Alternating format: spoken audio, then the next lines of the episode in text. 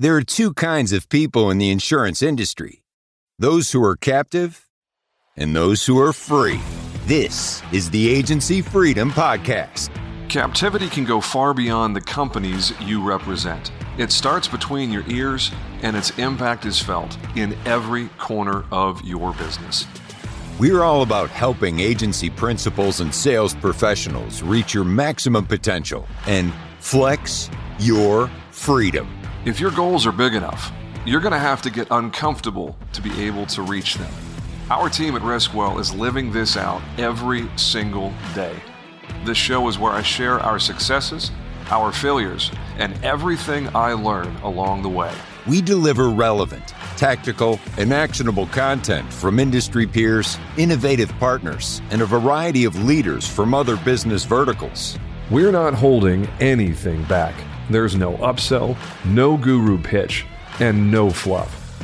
It's time to unshackle yourself from captivity and make your freedom jump with the Agency Freedom Podcast. Let's go.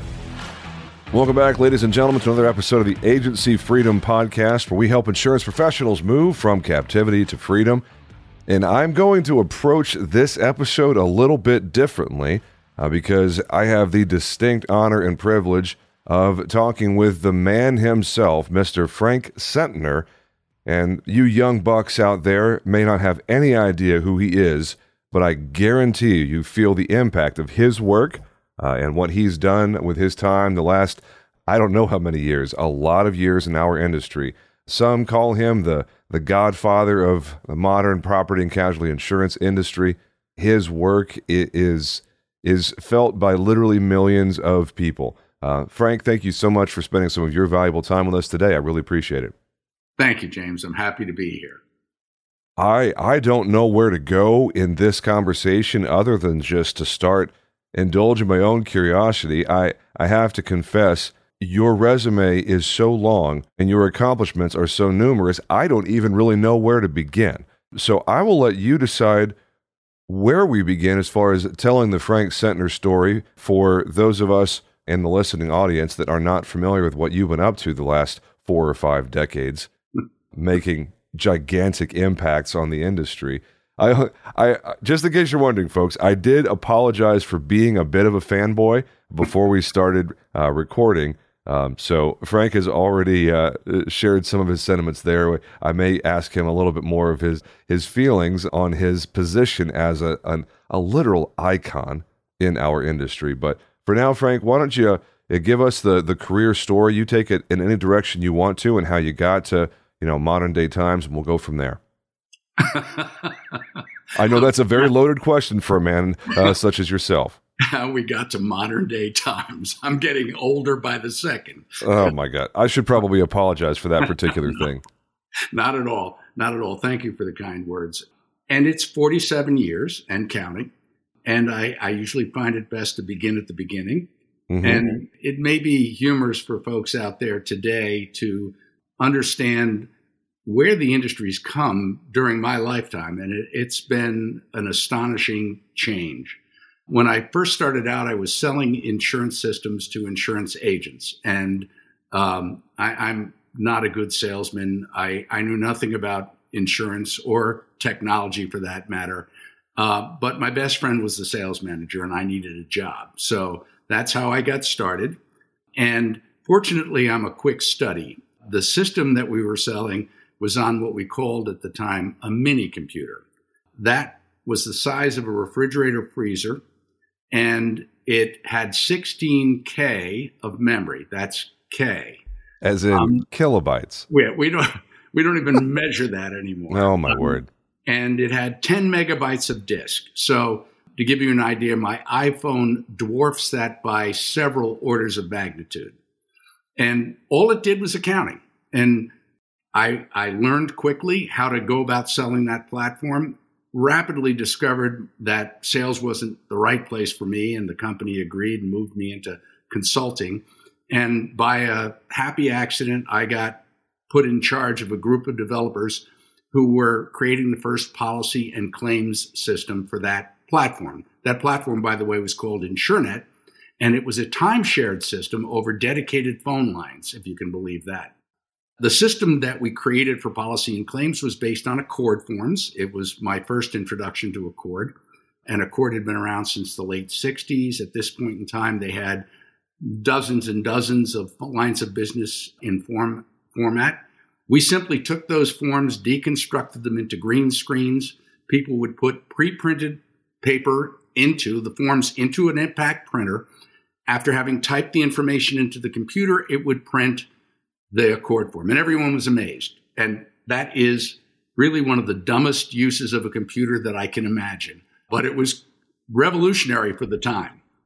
So they took pre printed paper, Yeah. Uh-huh. took a digital electronic device, and fed it through, and then it came out again on the other side as printed paper with more information on a piece of paper. It was basically a typewriter. That, I was about to say, it sounds like a glorified typewriter. it, and it was indeed. Wow. However, it aggregated the data and you were able to run reports on it later, which is not something you can do with a typewriter. So it had its appeal. It Hmm. was rapidly displaced. Actually, the last of those systems lasted till the year 2000, but they never bothered making it work past there. Hmm. I left that company and went out on my own, thinking I was smart enough to create my own management system. And at the same time, it was around mid 80s, 82, and ACORD came out with the first data standard for download of policy information called AL3, the ACORD Level 3 data standard. And I built our system. I, I formed a company with a technical guy who was absolutely brilliant but knew nothing about insurance, and a terrific commercial insurance agent from Long Island. And he knew nothing about technology, but I was the guy in the middle. I knew both. Hmm. And together we built a system that's today known as Sagitta. It runs still, after 37 years, runs some of the largest insurance agents in the US and uh, therefore in the world. yeah. Marsh MMA, BB&T, USI, Holmes Murphy, they all use the Sagitta product to this day. And I'm telling you, the underlying data structure has not changed. We then went through a process of merger and acquisition. Ultimately, the system wound up being owned by the company that's known today as Vertafore. And I spent my 15 months in hell as their chief technology officer and left and went out on my own. This was in 96, and I've been on my own ever since, consulting mostly with large insurance brokers and some large insurance companies. But lately, I pivoted my consulting practice the last 10 years to working with startups, and I changed my fee structure from fee for service to equity for service. And today I'm on the board of advisory board for nine insurtech startups. So that's me, mm-hmm. 47 years in a nutshell. Well, I hope you're not retiring in the next three years because we need to throw you a big, huge 50 year celebration and just invite everybody and, and make a big, huge bash out of it. That would be exciting. I, I will be 75 years of age then. So I gotta say, for the, I, I regret not having video on, just because the folks should be able to appreciate that epic beard you've got going on. so I did snap a picture or two. You might see it on LinkedIn later. Oh, Um, but I, I'm not even kidding, really. I don't know who would be in charge of such a, an affair if we were to throw Frank Sentner a, a 50 years in the industry celebration. But I promise you, I'm buying a plane ticket if there is one. So Well, I would love that. And I've made a lot of terrific friends. I have been extremely lucky throughout my life. Uh, at the time, I thought I was uh, smart, you know, but looking back, I can see how many ways it could have gone wrong.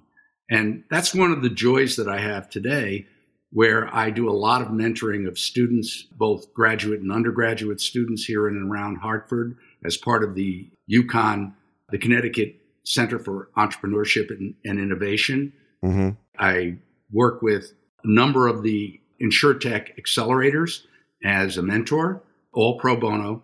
And most of the startups that I now have an equity stake in, all sweat equity, I have met through those adventures, those mentoring engagements. And it is just a joy. I find entrepreneurs to be such a stimulating group of people to be around. They Mm. are 100% energy. They put it all on the line And anything I can do to help by giving them insight into our industry and some of the mistakes I've made myself along the way, how to avoid those pitfalls is really something that gives me great, great pleasure. No, I can imagine. You know, at a certain point uh, in someone's career, they start to be more concerned with impact and legacy and giving back to their practice, whatever that happens to be. So mm-hmm. I'm not at all surprised that at a certain point, it sounds like about 25 or 30 years ago, you started being more mindful of sharing your significant experiences and wisdom uh, with, with other people that came behind you in the insurtech world. What do they call it back back uh, in your day when, when you were doing all of these things back in the 80s? Because the word insurtech obviously didn't exist until sometime around a decade ago, give or take. Yeah. It was just insurance technology. All okay. we've done is abbreviate it and put the two words together. So, just out of curiosity, do you know Peter and Joe at Wunderite? Oh yeah, absolutely. I was I was actually one of the gigs that I had that got me started on the insurance technology mentoring and advising was the ACORD InsurTech Innovation Challenge. Mm. I worked with a couple of consultants to put that idea together for ACORD because they were interested in learning more about the emerging technologies that could use data standards. And certainly they were very interested in giving the new insurtechs an opportunity to understand that there were, was this enormous cache of intellectual property that ACORD has that didn't need to be reinvented. You know, many people build their systems and then discover after the fact that there are these data standards that they need to adhere to in order to be able to exchange data with people throughout the industry. Much better to build it from the ground up. Mm. And one of the very early, I don't know if it was the first year, but definitely not more than the third year that we did it, that Peter came and pitched at the InsurTech Innovation Challenge, uh, ACORD InsurTech Innovation Challenge. And I remember at the time thinking, this young man wants to boil the ocean. He had so many ideas and he had crammed all those ideas into his initial pitch, and it was just overwhelming. The judges were unanimous in applauding his enthusiasm and, you know, also in questioning his sanity. Mm. So he he we gave him feedback at the at the end and he was one of the most receptive candidates I've ever talked to. He just took notes. He he absolutely took in every bit of con, uh, criticism and promotion that we could give him, and he came and pitched two more times, each time getting better, and he just never gave up. Uh, went back to school, met a whole bunch of young people. He was by far the oldest in his group, uh, as already having been a commercial insurance producer for his dad's agency, I think, on the Cape. And yep. He put surrounded himself with these young people who were interested in doing a startup, and they launched Wunderite. And yep. he's a successful application today because he has probably the most important characteristic for an entrepreneur. He was persistent. He never gave up. And I know he's going to be a success because he just won't accept any other outcome. Yep. Now, I uh, I've called Peter a friend for a couple of years now, and uh, he's a previous guest on the podcast. And uh, we got to do some deep sea fishing in Key West, thanks to David Carruthers and uh, oh. that that tribe over there. I, I, know you've crossed paths with David. Oh he's, yeah, yeah, he's a big fan of yours. I really enjoy working with him. So I I'm sitting here as you're talking, thinking. I have an audience with Frank Sentner. What in the world am I going to ask this guy? Because I have the responsibility, the burden, if you will, of deciding which direction to take this conversation. I'd like to get your perspective on, you know, what was versus what is, because I think for a lot of folks, myself included, we might have a, a bit of recency bias where we think that the challenges that the industry is facing today, the hard market cycle, the you know, mm-hmm. climate change driving more severe weather events happening more frequently, technology issues, picking the right technology. One of the things that somebody said on LinkedIn a few days ago, and, and this is kind of the segue into getting your take on things. They said, you know, a decade ago when I started in the industry, insurtech wasn't really a thing. Uh, a lot of these vendors, these vendor categories even, didn't exist. Right. And it's almost like we're almost back to square one because now so many vendors exist, so many different categories that were kind of hard to really nail down exactly what are you. You know, somebody um, last year said we're a, a customer, a client enablement platform, and I'm like, what the that is that is the most bizarre thing to say. What does that even mean? It's like the person on LinkedIn said it feels like it is even harder now because we have so many choices to pick from as far as vendor partners. It's almost harder than it was before any of them existed and we were just individually cobbling together solutions on an agency by agency basis. What's your take on where we are now, you know, versus, you know, maybe a decade or so ago when InsureTech really started to become a thing? And then when you were in the thick, you know, the prime years of your career, when you were moving and shaking and doing everything, when technology was still the wild west and there were no rules. Hmm. Well, I mean, there there actually were rules, and I mentioned that Sagitta was built using the ACORD Level Three electronic data standards, mm-hmm. and that data standard wasn't intended for the purpose to which I put it to use. It was intended as a way to communicate from insurance carriers to insurance agencies. Agencies were fed up with having to fill out many, many different kinds of forms for every insurance carrier. So ACORD helped them put that into a structure so they could do one application and get it to most of their markets. Mm-hmm. Agents were then saying, okay, if I'm going to put all this data into a computer system to then generate forms which go to the carrier when the policy is issued, I don't want to have to go back in and change the data. You have the data, send it to me, update my system, right? Why should I do de- double entry? I'm not being paid any more commission to do that. And so that's why they created those data standards. The change that I see having happened is that there is so much more technology today, and much of it are point solutions. Where we used to build monolithic systems that did everything that an insurance agency wanted, we're now getting more and more fragmented in terms of the technology solutions. Now, that's not a bad thing if there are easy ways to reliably share data between all those systems, right? So we've always been a data industry, okay? The only products we buy are data. We buy MVR reports, we buy credit reports, we buy whatever additional ancillary data we can about our customers to better understand them and to get a better sense of the risk so that we can find the right coverage solutions. The only thing we manufacture is data. We take that data we've bought or uh, kept and we use it to articulate a solution for the insurance risk that we're presented with. And yet, we take so little care of that data. Independent agents are in the middle. You know, they're between the customer and the insurance carrier. Think of insurance carriers as manufacturing, we're distribution. Agents and brokers are distribution. Because we get our data from so many different sources, from rating systems and lead systems and carrier systems, you know, agency management systems were built in many cases to be able to accept all kinds of data pretty uncritically. That makes reusing that data extremely difficult because the data we get from one carrier cannot would not necessarily match the data we get from another. That we get from one rating system won't match what we get from another. What we get from our own people going in and entering won't necessarily match any of those.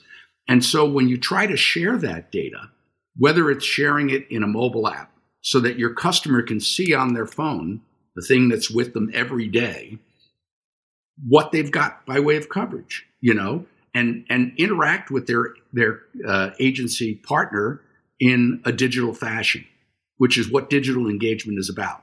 Or they want to share it to, I don't know, a, uh, a certificate issuance system for proofs of insurance, or they want to share it to a, a pricing system, a quoting system, or you name it, even back to an insurance carrier.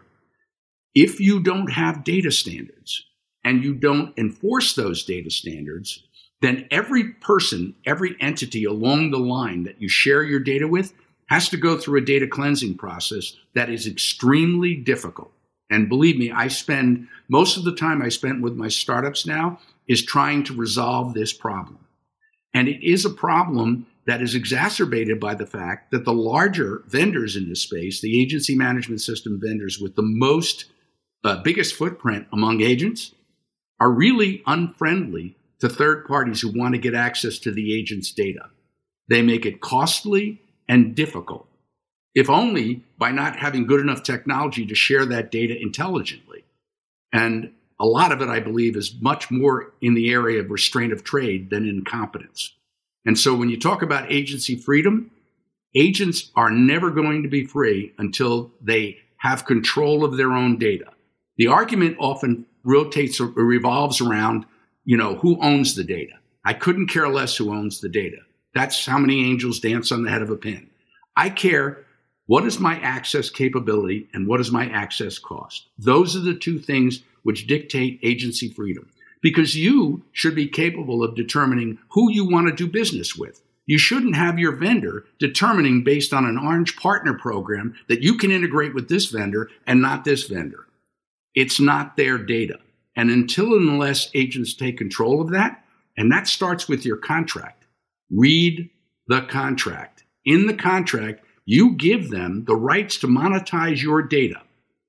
That's not just monetizing it for other people. It's monetizing it for you. It's like somebody taking your watch and charging you to tell you what time it is. And that's mm. where we find ourselves today. And agents are locked into these by long term contracts that are really illegal, in my opinion, and by the costs of having to change system. It's so onerous. Agents mm. need to take control of the only thing that they really produce, which is data.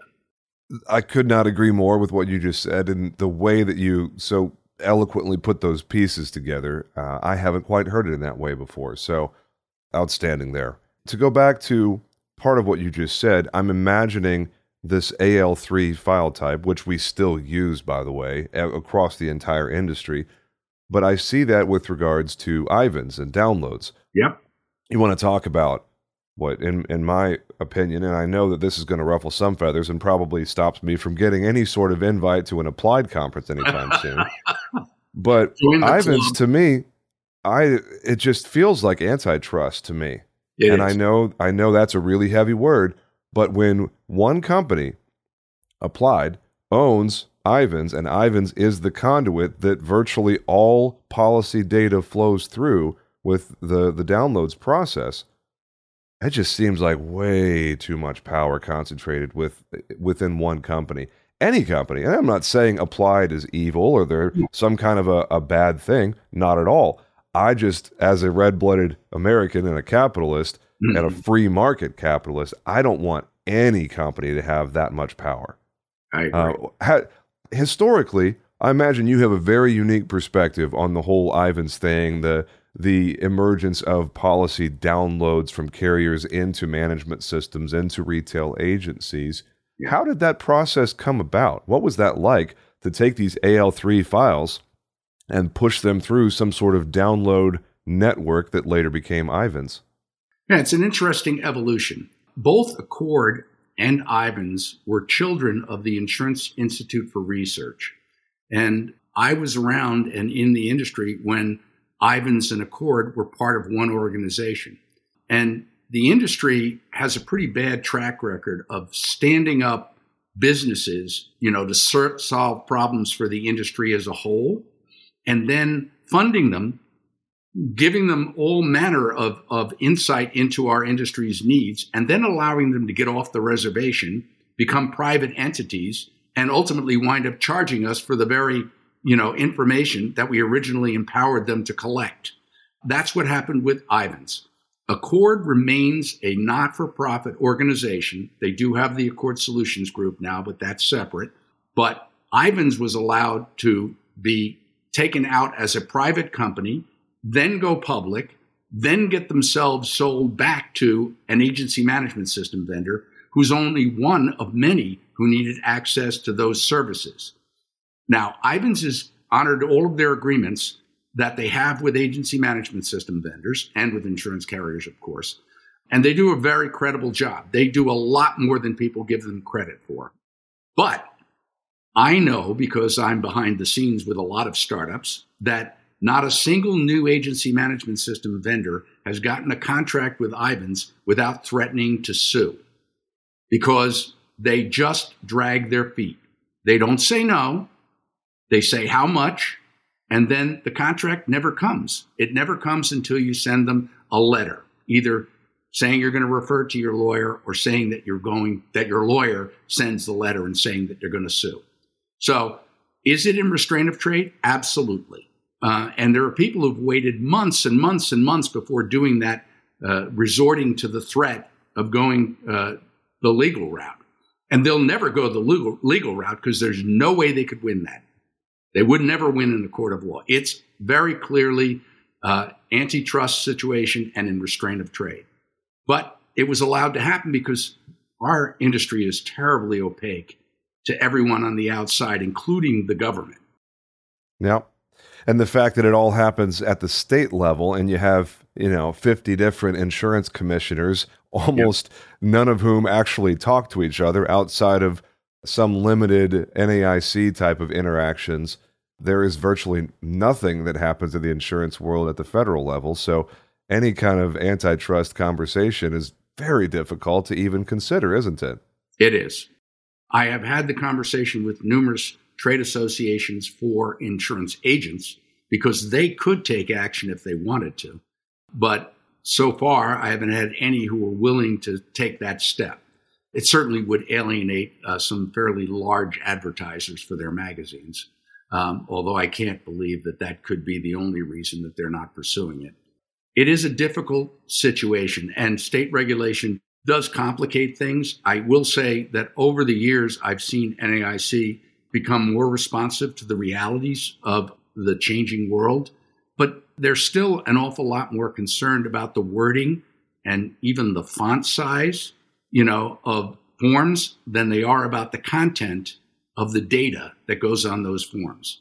And until we can get our uh, regulators to refocus themselves on the data content and less on the wording and font sizes on, on forms for disclaimers and the like, we're not going to be able to really automate things. The, the mm-hmm. fact that we still verify in a digital age, uh, and keep in mind, to my perspective, from my perspective, we're going on 50 years of being in the digital age. Okay, now admittedly, for half that time, we really weren't, you know, able to do anything uh, significant in terms of giving universal access to information. But we're there today. But in a digital age, we where we're still even in state law, mandating the use of an ACORD form to validate coverage is unconscionable. The, the thought that one could accurately and reliably report coverage details uh, from these multiple, infinitely variable legal contracts we call policies on a single sheet of paper is ludicrous. And yet, that's what we persist in doing and there's no reason for it. Hey, Freedom Jumper, are you looking to take your business to the next level? Who isn't, right? Write more business and see your agency succeed with NBS. At Nationwide Brokerage Solutions, they understand the challenges local agents face in the constantly changing marketplace. That's why they offer a wide array of personal and commercial markets and policy options to help you meet the needs of your customers, no matter how unique or outlandish they may be. With a team of experienced and dedicated professionals that provide you with the support and guidance you need to see your agency succeed, Nationwide Brokerage Solutions is here to support you every step of the way. Don't just survive in the competitive insurance industry, thrive with Nationwide Brokerage Solutions. Get started today. Learn more at nbsbrokerage.com. The complexity of the product, the yeah. insurance policy contract, has, I, I would have to think, dramatically increased in the last few decades. Uh, I don't have my hands on a, you know, a fire policy contract from 35 years ago. I never actually uh, thought to look at those. But I would imagine the language used, some of the definitions, the way that those policies are constructed have gotten a lot more complicated over the years. They have. And, you know, the, people talk about insurance like it's some boring thing. I tell you, the insurance industry is constantly innovating within their space. Okay. Mm-hmm. They're constantly adding additional types of coverage, additional endorsements, additional lines of business, you know, and it is not going to stop. I mean, it's only going to get more complex because the world is getting more complex. And insurance is one of those things that touches every aspect of our personal and professional lives. Most people don't think about that. It is undeniably a social good. Most businesses wouldn't be able to survive, wouldn't even attempt to be started. Most people wouldn't be, feel safe leaving their home or, or driving their car without insurance. And yet, we do a terrible job of expressing the, the, the products of insurance as social goods. And, um, and we, re- we really need to do a better job of that. You know, part of it is that in many jurisdictions, uh, certain types of coverage are mandated by law, and people just are, at least Americans, are uh, inherently opposed to the idea of, of government, you know, mandates. Uh, but the reality is that that it makes us safer. It makes our business world more predictable, more reliable, and it keeps okay. people, you know, in business who want to remain in business. And we, you know, it's the risks are are real. The opportunity for protection is real. And it's something that we need to be telling people about that we're here to do good. I absolutely agree. Uh, and, and, I think as an industry, we have allowed the, the sales and marketing people to have more sway uh, than they probably should have because it too often becomes nothing but a zero sum game of who's going to save me more money. And the average American doesn't understand even a little bit of their insurance policy right. on something as simple as personal auto or home, mm-hmm. much less we get into the commercial side of things where it gets, you know, infinitely more complex, where the risk exposures have so many different variables and vectors than they ever do on the personal side of insurance. So uh, mm-hmm. the the knowledge gap is unfortunately I, I see it getting bigger, not smaller, because the people that are in charge of selling the policy seem to only want to talk about price when I see a commercial or an advertisement of, of really any kind. Because the folks like, uh, you know, Marsh, I don't really see anything from Marsh. They don't really advertise, they don't need to. No. Now, they, if they do, it's something as simple as a, a little one pager in an insurance journal and it says, We're the best. That's all it says. you know, so, something generic and benign like that. They're, they're not getting into any value adds or hey, here's why this matters. This is a social good. My personal opinion is that insurance, and you said a version of this yourself, is the foundation of a civilized modern society. Because mm-hmm. without risk and insurance products, nobody would ever do anything. There would be no innovation because people would be terrified of financial ruin being one mistake away. Yeah. Or one bad accident away.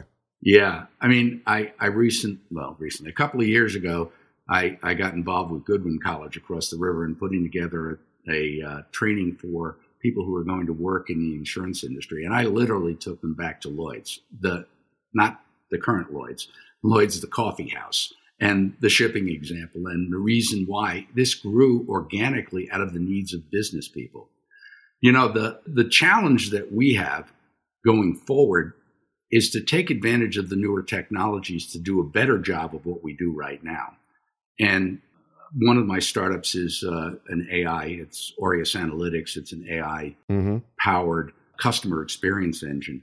And I was just in in a meeting today working with some of the folks. Uh, they happen to be in India, and I uh, their developers were, and I was interpreting for them some of the coverage details that uh, one of their customers wants them to analyze because they want to do a better job as professional insurance agents of recommending the proper coverages. And so, you know, the management of the organization says don't sell assist, uh, uh, any any insurance policies or personal auto policies with less than a thousand dollar deductible on on you know physical damage. Okay, I just don't want my people to be insured for less than that. You know, and and I mean, I want them to have the the opportunity to get a less expensive policy, and most people today can for, afford the thousand dollar deductible.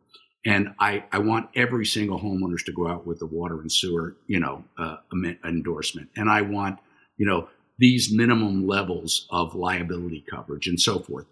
And they're having to go in and interpret the, the agent's colloquial description of what they want as actual programs for their machine learning algorithms, right?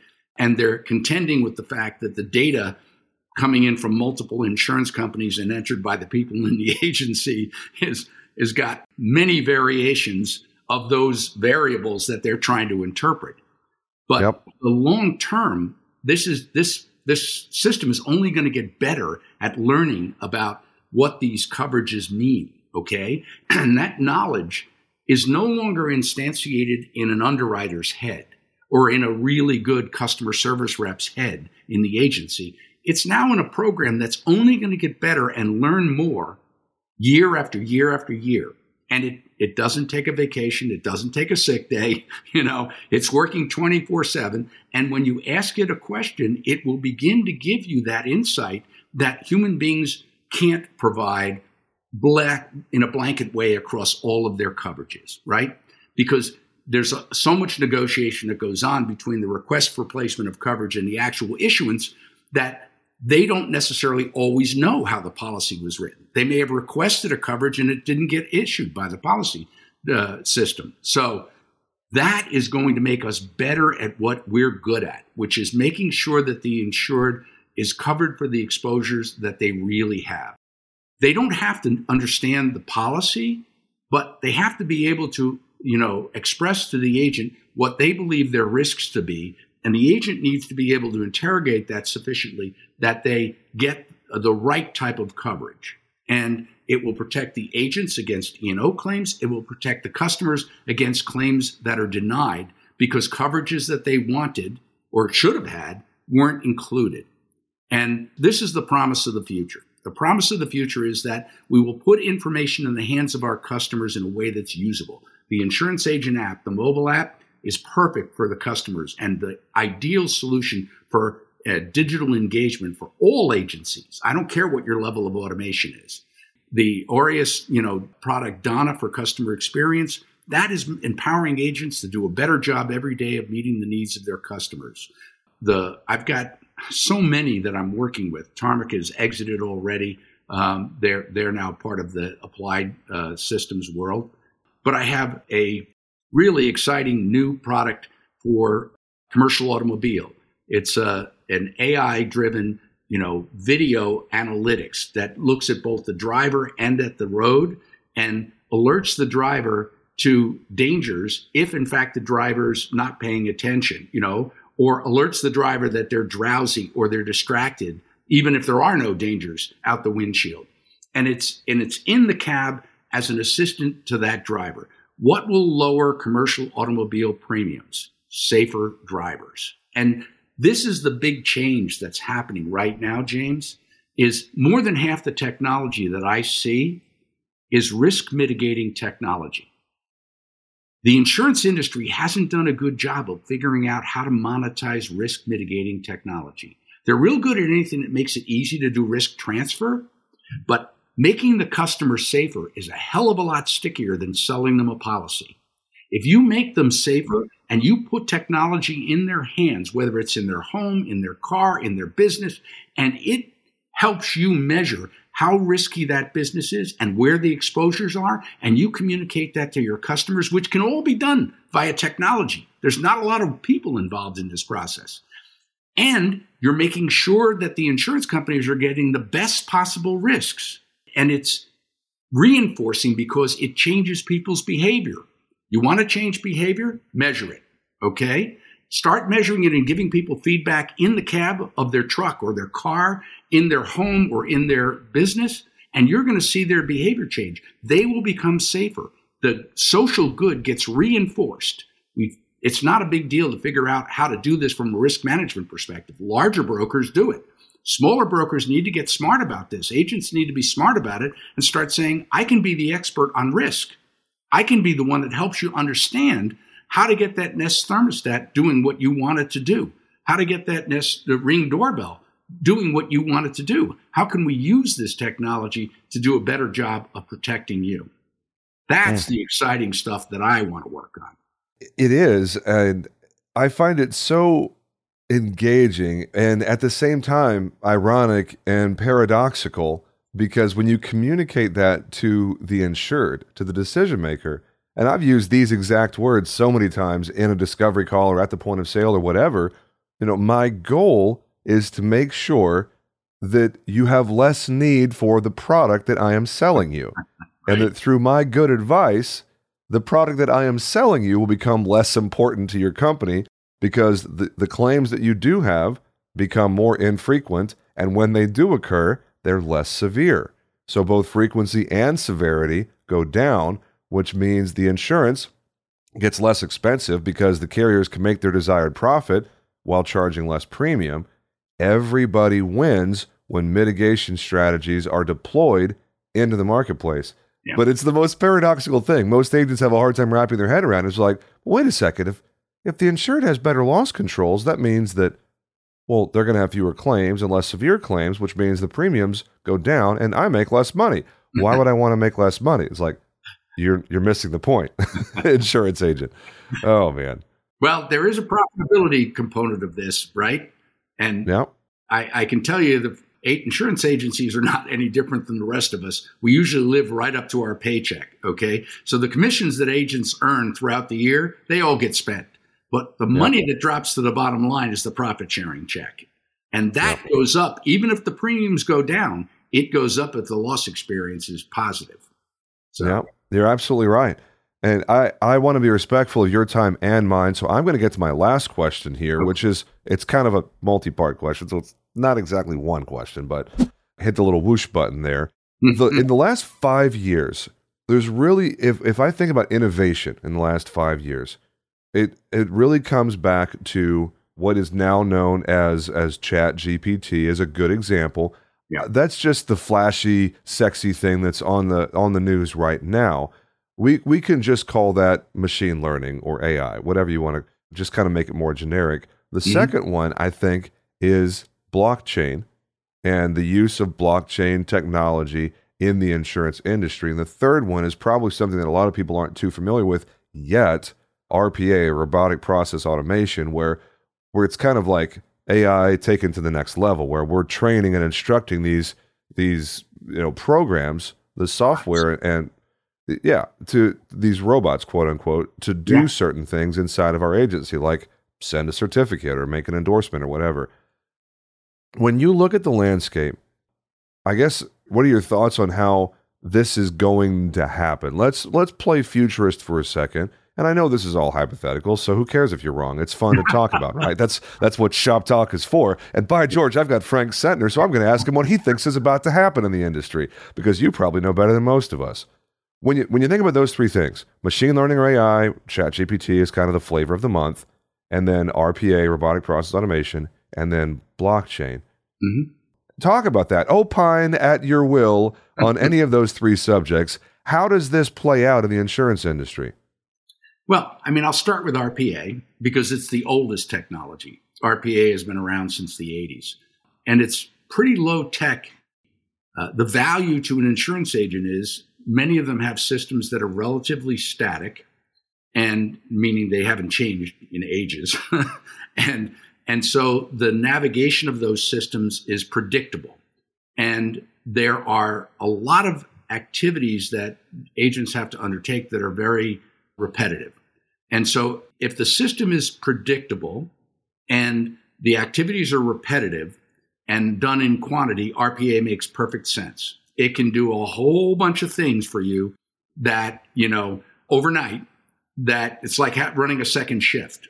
And I've worked with closely with an RPA uh, startup, Quandri, and uh, they're one of my pro bono we, we talk periodically. Quandri is one of yours, huh? Yeah. Well, I don't. We don't. I don't have equity. I'm not on the advisory board. But if you call Jackson or uh, Jameson, they will tell you they know who I am, and we've had a number of conversations. Um, I like it, and and I think uh, they got their start in Canada. Things are a little more homogenous up there. This is more of the Wild West down here. We have many, many more options, but they're doing real well, and I believe they have the inside track working with Applied, which is a huge base of users. So they're going to get a lot of traction. And they do a really good job. Their problem is you have to train them. RPA is not like ML, machine learning, in that the, the system itself doesn't learn, okay? It doesn't derive its own understanding from past activities. RPA has to be specifically programmed to do a thing. It will always do that thing very reliably, but it will never do anything different than you program it to do. Machine learning platforms, on the other hand, which I think are probably the most promising for the future in terms of the technologies you mentioned, they have the ability to learn as they go. And so, as it discovers new connections, new linkages, it can incorporate that, them into its own program. I don't like to use, uh, except colloquially, the term AI. That's not even a real thing. You know, any program is that is capable of learning is a machine learning program. And if it's no matter how much it learns about the domain that it's involved with, it is never going to come up with a new construct in terms of a different application of what it's learned. That's real intelligence. And there's no such thing as an as an AI platform that's capable of doing that today. And but people use AI and machine learning more or less interchangeably, and that's fine with me. ML has great applications for our future because of all the reasons I previously mentioned. Blockchain is an interesting thing. It was the darling technology for quite some time, and it's been described accurately, I think, as a, a solution in search of a problem for many years. And blockchain is only a, a different architecture for data storage than a centralized database, right? In yep. a centralized database, everybody comes into the database, they see what they what they're allowed to see, they change what they're allowed to change, they add what they're allowed to add, delete what they're allowed to delete. But those controls are all extended to, to, to users and they're all on a common platform. Uh, there are people who are very uncomfortable with, with that. If you said to the insurance industry, hey, a good thing to do would be to put all of the data for all the insurance companies into a central repository, and then everybody could see everything, okay?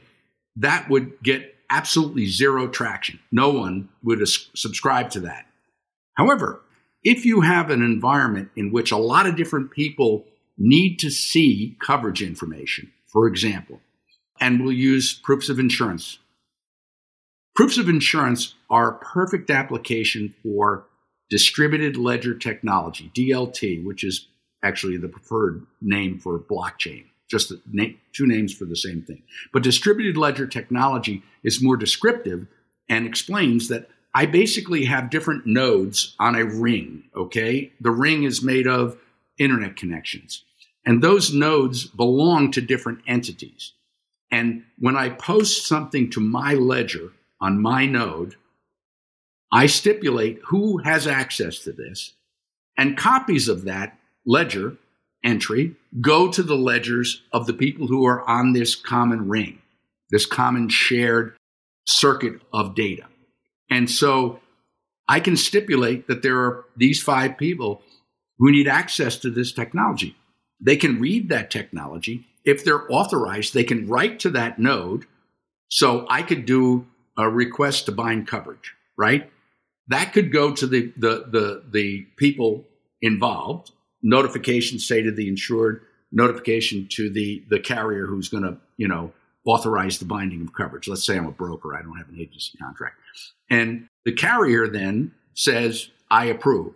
Okay. Or you could even put an MGA and a carrier or an MGA, a carrier and a reinsurer. There are use cases for this where everybody along the chain has to give their approval for this to be issued. Issued. Yep. And the final one goes to the, the customer. So there's real viable uses for it. But they have not been successful in any great degree. And I think one of the more successful ones in insurance is the, the institutes stood up the RiskStream Collaborative. And the idea initially was they were going to do proofs of insurance. They rapidly found that that was a very challenging use case because of the complexity of the data, which we already discussed, right? and how much of that data needs to be distributed to how many different nodes on the blockchain. And they sort of stepped back and went to auto ID cards. And they actually got, I think uh, Nationwide actually bought the platform to use, and they could link up all of the insurance regulators to, you know, have access to see that there's coverage here. So, and those individual nodes could also make it available to the state police, local police, anybody who needed access for proof of coverage. So, I would have a a little, you know, thing on my phone with a QR code, and the the uh, cop would shoot the QR code and it would tell him, here's what the coverages are. You're covered. You know, it's enforced. And because it's updated by all of the participants in real time, it's, it's never out of date. It's not like a form that you print and photocopy or, or, or distribute via email to somebody that's out of date, you know?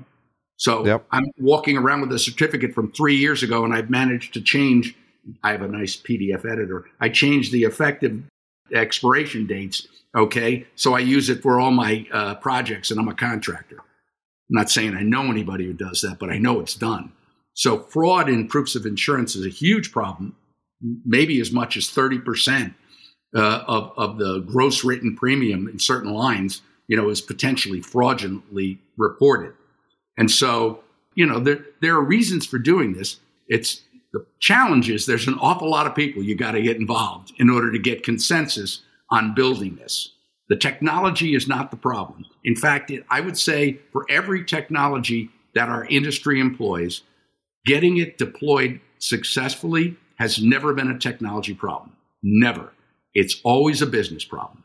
It's getting the business people to agree what they want to do.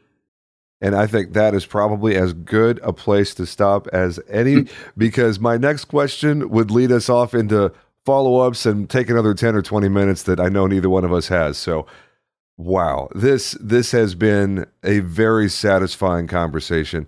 Frank, you delivered everything I thought you might deliver. I really appreciate your valuable time and insight. And I'm going to figure out who I need to talk to and, and who I need to call to make a 50th anniversary celebration happen um, because I've never been to Hartford, Connecticut, but I sure would like to. There's lots of reasons for me to go there, uh, and and celebrating Frank Sentner might be one of them. You can call my insurance agent. His name is Chris Paradiso. No he's, kidding. He's he's better known than I am. Chris is a very well known figure for sure. Of course, yeah, the two of you would be together. Uh, he's oh. a dear friend. Actually, I was introduced to Chris by one of my startups, by the insurance agent app folks, Matt Aaron and Kiki Johnson. And they okay. said, of course, they, they assumed we both are in Connecticut. We must know each other. And we didn't. wow. So it's no, been a- this this has been a real privilege, Frank. Thank you so much for for gracing us uh, here on the podcast, and uh, I look forward to meeting you in person someday soon. I hope and I hope you have a great rest of your day, sir. Uh, this has been another episode of the Agency Freedom Podcast. You know what? I almost forgot to give you uh, your send off there. Sentwood is your consulting group, right? Yes. If there is a tech startup or somebody who has ideas in that space and they want to, to reach you, what's the best way for them to get in contact with you, Frank? LinkedIn. I am, my, all my contact information is there. Just go in Frank Sentner, S E N T N E R and you know you have everything you need there. Excellent. Now, and you have an open invitation, folks, to get with uh, the man himself, and uh, there may be something that you can do together. I don't know. Uh, that'd be really cool if I hear about it, you know, months or a year or two from now, that some connection was made because of this podcast episode. That would just tickle me pink. So, Frank, that is it for today, my friend. And boys and girls out there in listener land, make it a great day. We'll talk to you again real soon. Y'all take care.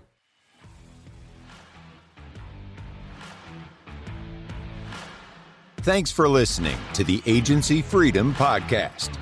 Please subscribe to AFP on your favorite platform to get automatic updates with every new episode and help other people find us. If you like what you hear, please drop us a review and tell the world what you like best. Most importantly, please share AFP with someone you know who is still in captivity. They'll thank you later. Visit our website at agencyfreedom.com to get access to exclusive content and announcements.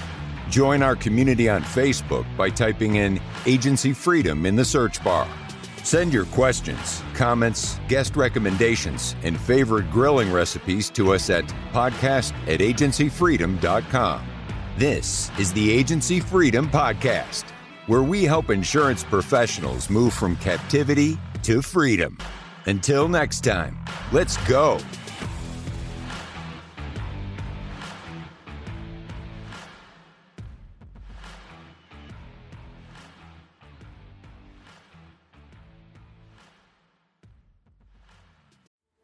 Hey, agents, listen to this. Listen to this. What are we terrible at? Think of it. Think of it.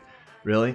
We're, we're terrible at training, right? We're not very good at hiring. We're not very good, terrible at firing, actually. Uh, terrible at creating process and some workflows. Terrible at technology and implementing that technology and even knowing what type of technology we want. And the list goes on and on. Now, listen, I'm an agency owner, and I, you know how it is to, to fix a problem. The first thing you got to do is you got to admit you have a problem.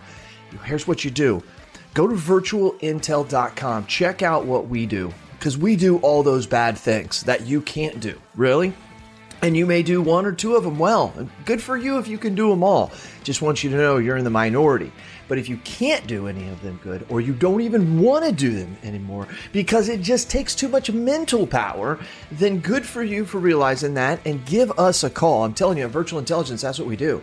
And where we specialize in high quality VEs, not virtual assistants. Look it up. Go to ChatGPT, put in what's the difference between a virtual assistant and a virtual employee. Enough said. I don't have enough time to go on and on about all the differences on this 60 second commercial, but you've got time to search it and look at it.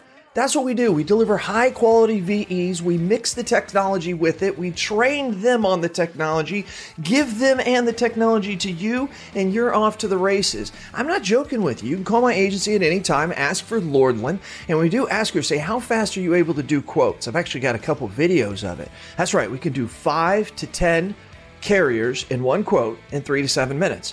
So you give me an auto quote, I can do five to 10 carriers in three to seven minutes. How are we doing it? We're doing it through the technology of virtual intelligence. Give us a call. Check us out. You can ask for me personally. I'll do the demo for you. Who are they? CAS certified.